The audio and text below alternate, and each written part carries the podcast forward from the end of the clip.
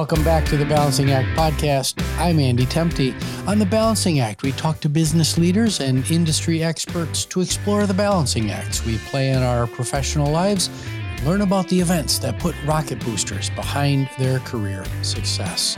Today, we have Trace Blackmore joining us.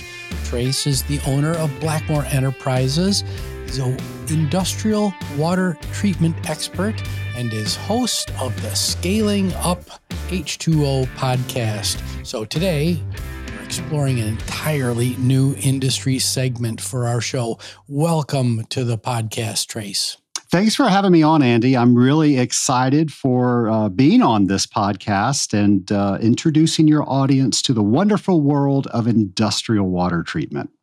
Yes, I, I this is something that I had you know, I, I knew probably existed, but uh, not at not at the scale, pun intended, that uh, that I've discovered that uh, that that this is uh, going on. So I'm we're I'm really interested to explore. But uh, Trace, before we get started, we ask all our guests this question. Please tell our listeners your story.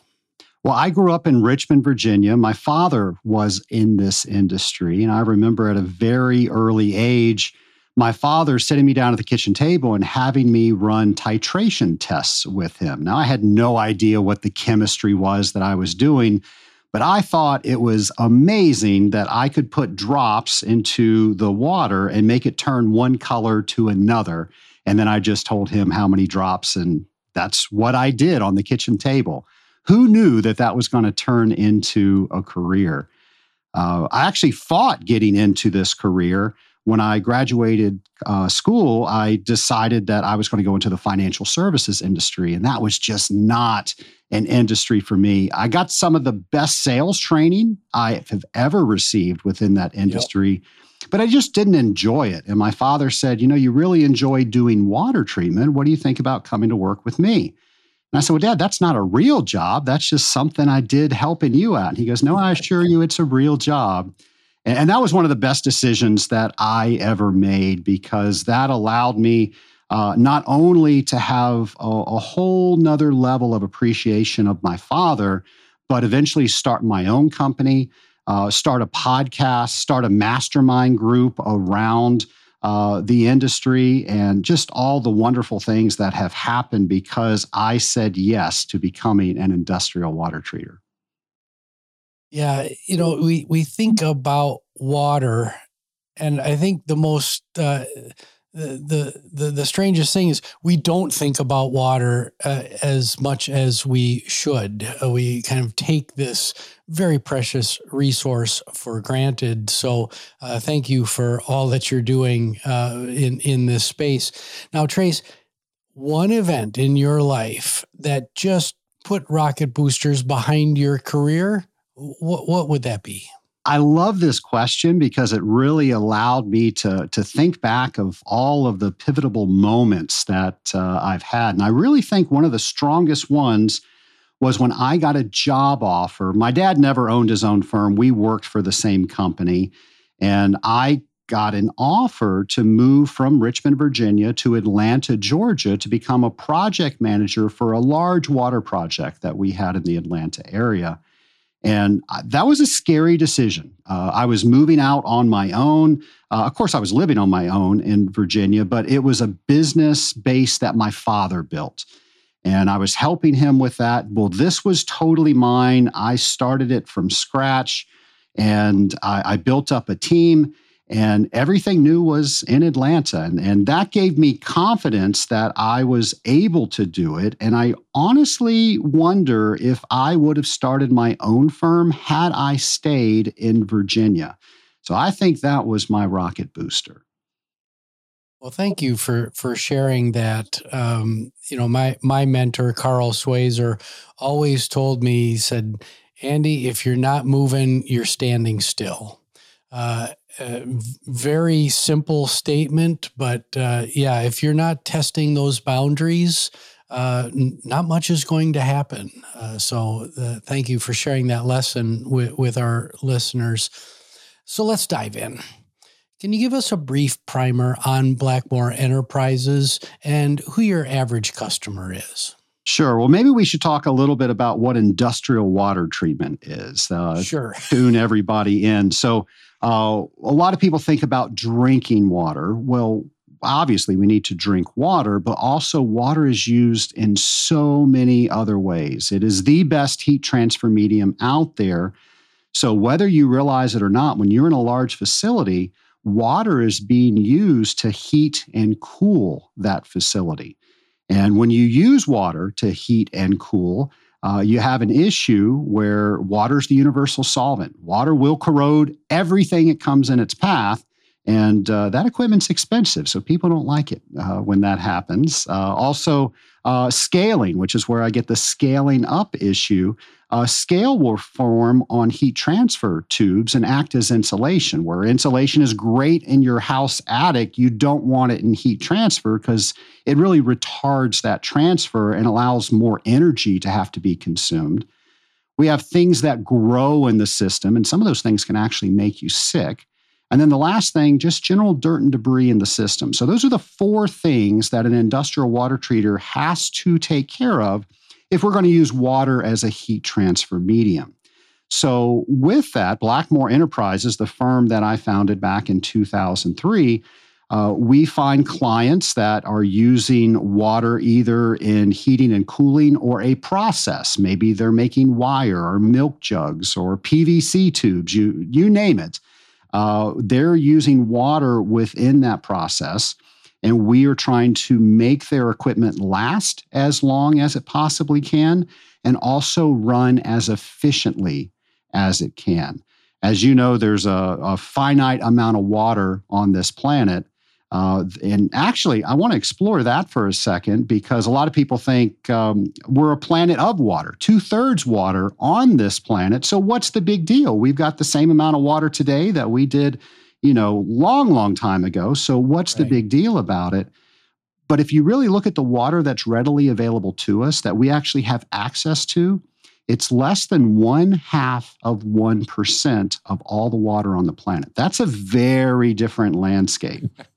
And when we're looking at how we're using water, and each and every day we're using more and more water in, in ways that make our life incredible. But if we're not good stewards of that water, there's just simply not going to be able to serve uh, everybody with the amount of water that we have. So we got to make sure we're treating it correctly. Yeah, that, thank you for that uh, reminder. Uh, and just to let you know that I have uh, just about this much knowledge of the of today's topic uh, in our in our home here in Wisconsin.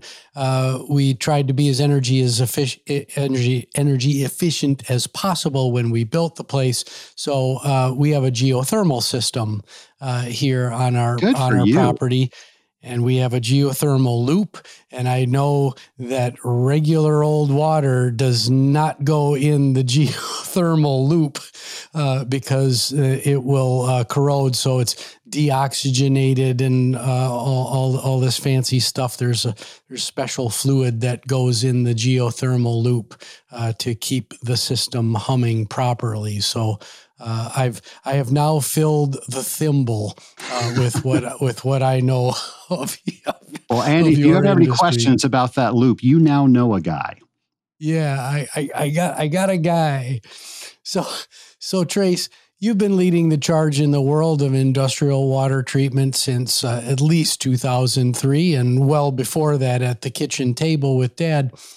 Uh, thinking about your clients What's the most important balancing act that a leader of one of your client organizations has to play? Well, so somebody that is in charge of the equipment that we would treat, and we treat the water inside of the equipment, but we really have to know what the equipment is doing so we can treat it properly. They are in charge of that equipment. If they're in a process facility, they're in charge of making widgets, and they know that they've got to make so many widgets per minute, per hour or that is not going to be efficient for them they're going to they're they're going to not meet whatever quota that is the big issue that they have is how quickly they can transfer the heat that the widgets are making within the project And if there is any any slowdown of that heat transfer, that's costing them money. That's costing them uh, meeting their customers' requirements. And the people that are overseeing my bosses, my clients, they are not happy with that. So they want to make sure that all of the four things that I mentioned earlier are getting taken care of so they can make sure that their process is moving along as it should per design. Right, right. So now let's shift gears to you and your specific career arc. Uh, uh, what's the most important balancing act that you've played that's contributed to your career success? I would have to say volunteering with organizations that support our industry. When I first started my firm, somebody gave me the advice to join a group called the Association of Water Technologies. And they are the trade organizations for people that do what I do. And I didn't know any better to say no. I just said, okay, well, you told me to do it. I would do that. And I went to my first event and I didn't know anybody there. And there was somebody there that introduced themselves to me. And he said, Really, the way you're going to get your money's worth out of this group is don't think about the money you're paying, think about what you're giving. If you freely give what you have to others, others will see that and they will want to give to you again, I didn't know any better. So that's what I did. And that was a catalyst to everything that I did. I met the who's who that is in our industry. And because of that, I didn't have to start from step one when I had an issue. I now had people that I could call and they said, Trace, I know exactly what you're experiencing. Don't do this because I made that mistake. Do this, and you are going to get better results. I took that concept and uh, I try to mentor people with that as well because it works so well to me. I don't know where I'd be if I didn't took that advice, if I didn't take that advice back then.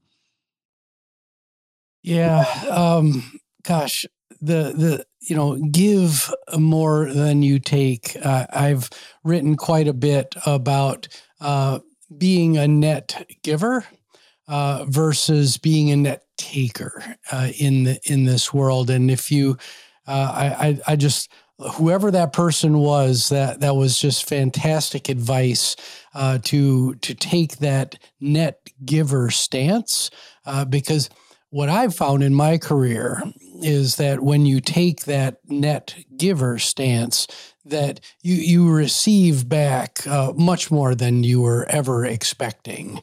Uh, and uh, and and you know the takers in this world just want to pull, pull, pull, and extract uh, extract wealth from relationships. Uh, and uh, well, uh, wealth extraction from relationships har- hardly ever goes very well. So that's a it's a wonderful, wonderful lesson somebody gave me the terminology of a full cup mentality. So imagine if you're going into a meeting and your cup is either empty or half full, and everybody goes into that meeting that way, there's simply not enough to go around. But if everybody has that full cup mentality, we can share, we can overfill somebody's cup, and that's the meeting that you want to be in.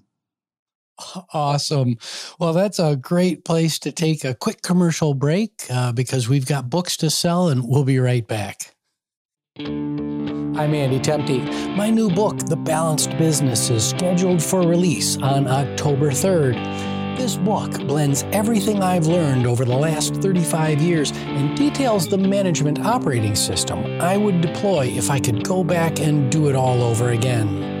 The Balanced Business is a practical, real world guide to help businesses achieve long term success that's built on a culture of trust balanced with accountability. The Balanced Business is available for pre order on Amazon.com today.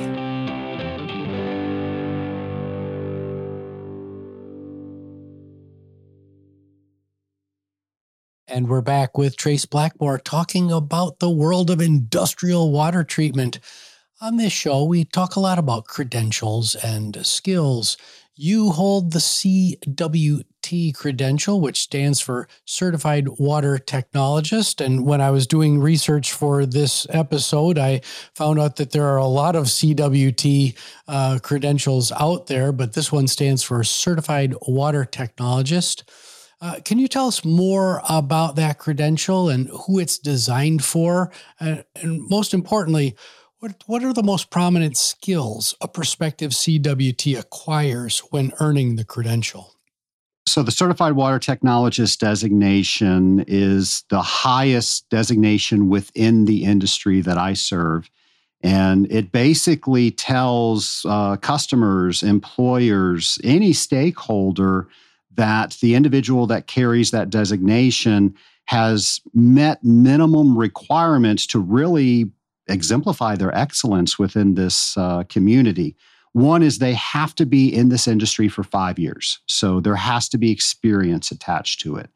They have to pass a 250 question exam. That is not an easy exam by any stretch. Uh, there's a peer review process uh, to make sure that the individual has done everything that they said within their application uh, and they fit the requirements to become a certified water technologist. Five customers have to send letters of recommendation in. And then finally, they have to sign a code of ethics. A lot of things with what I had started at the top of the show, making sure that we are treating water with the respect that it deserves, but also this industry with the respect that it deserves. And each and every five years, you have to recertify with continuing education credits. So that's what the designation is. And what it's become is when somebody is hiring somebody, they now know the type of water treater they are getting if they have this designation. Same thing with somebody if they're hiring a firm that is going to employ a certified water technologist. They know the people that are coming in have been vetted, if you will, uh, and they have uh, a skill set that is going to allow their programs to be the best that they can be.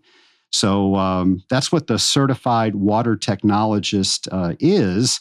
And while you're studying for the certified water technology, you're really doing your job. I mean, it, it, it it's a test that you can probably study for if you're a really good test taker, but it really tests the experience.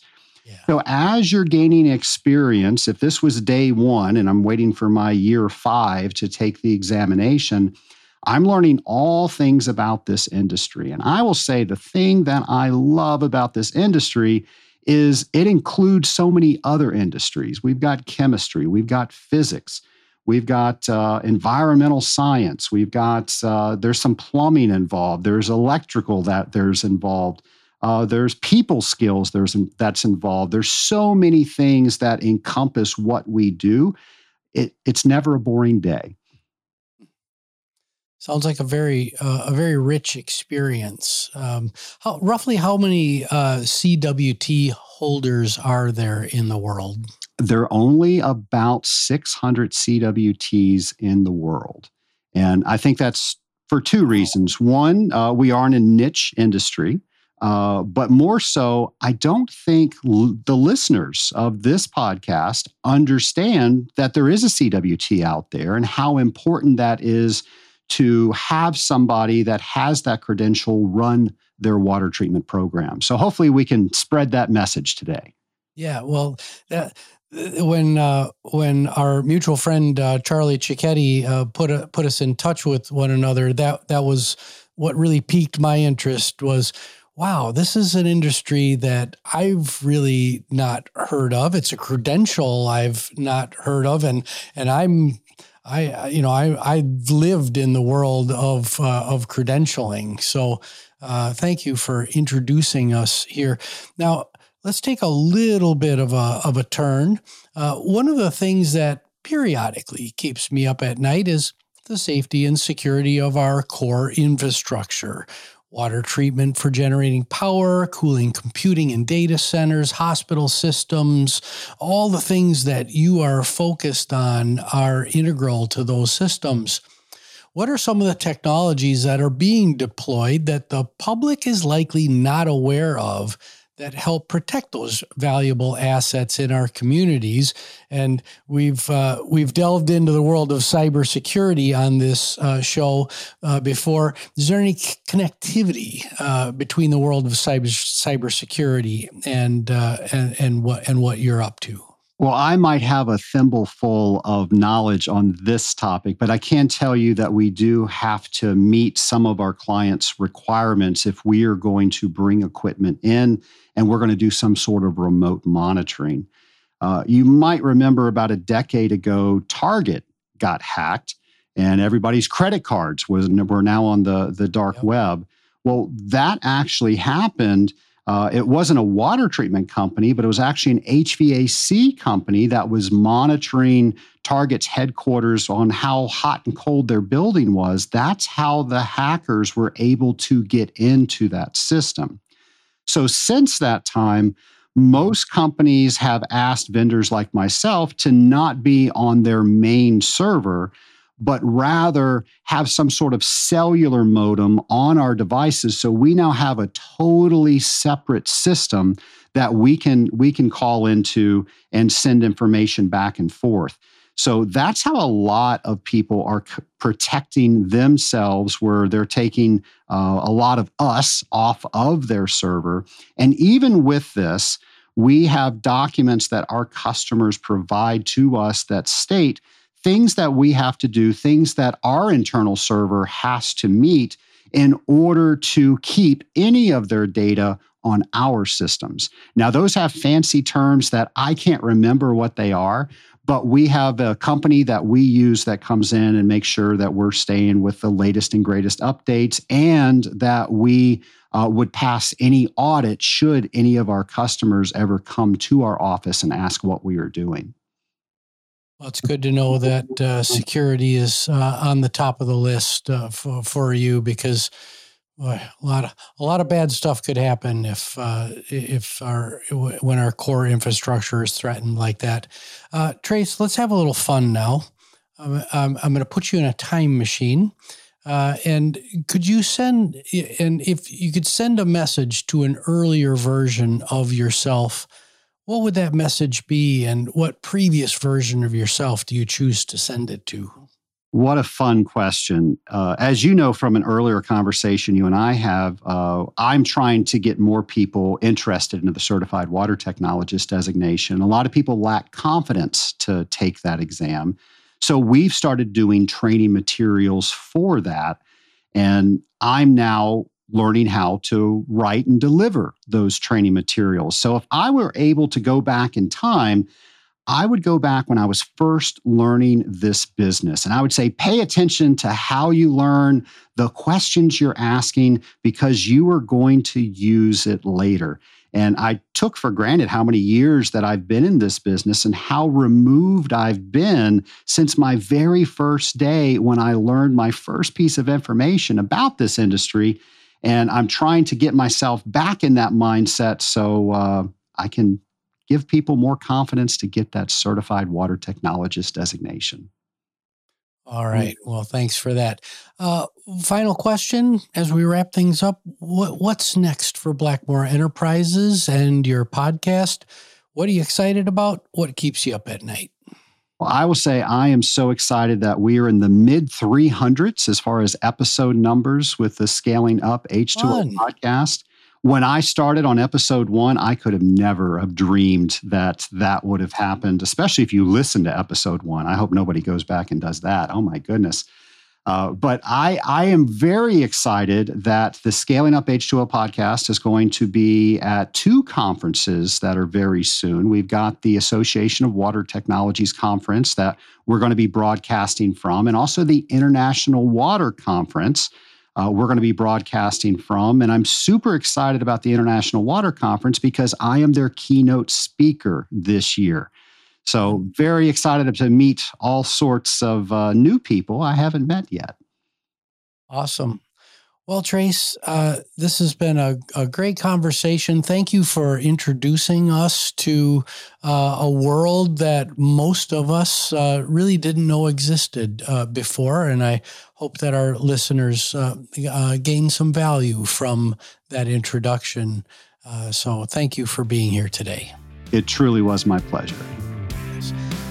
My name is Andy Temte. This is the Balancing Act podcast. You can find us on all the major podcast services. Please like, subscribe, rate, and most importantly, share this public good uh, with your friends and your colleagues.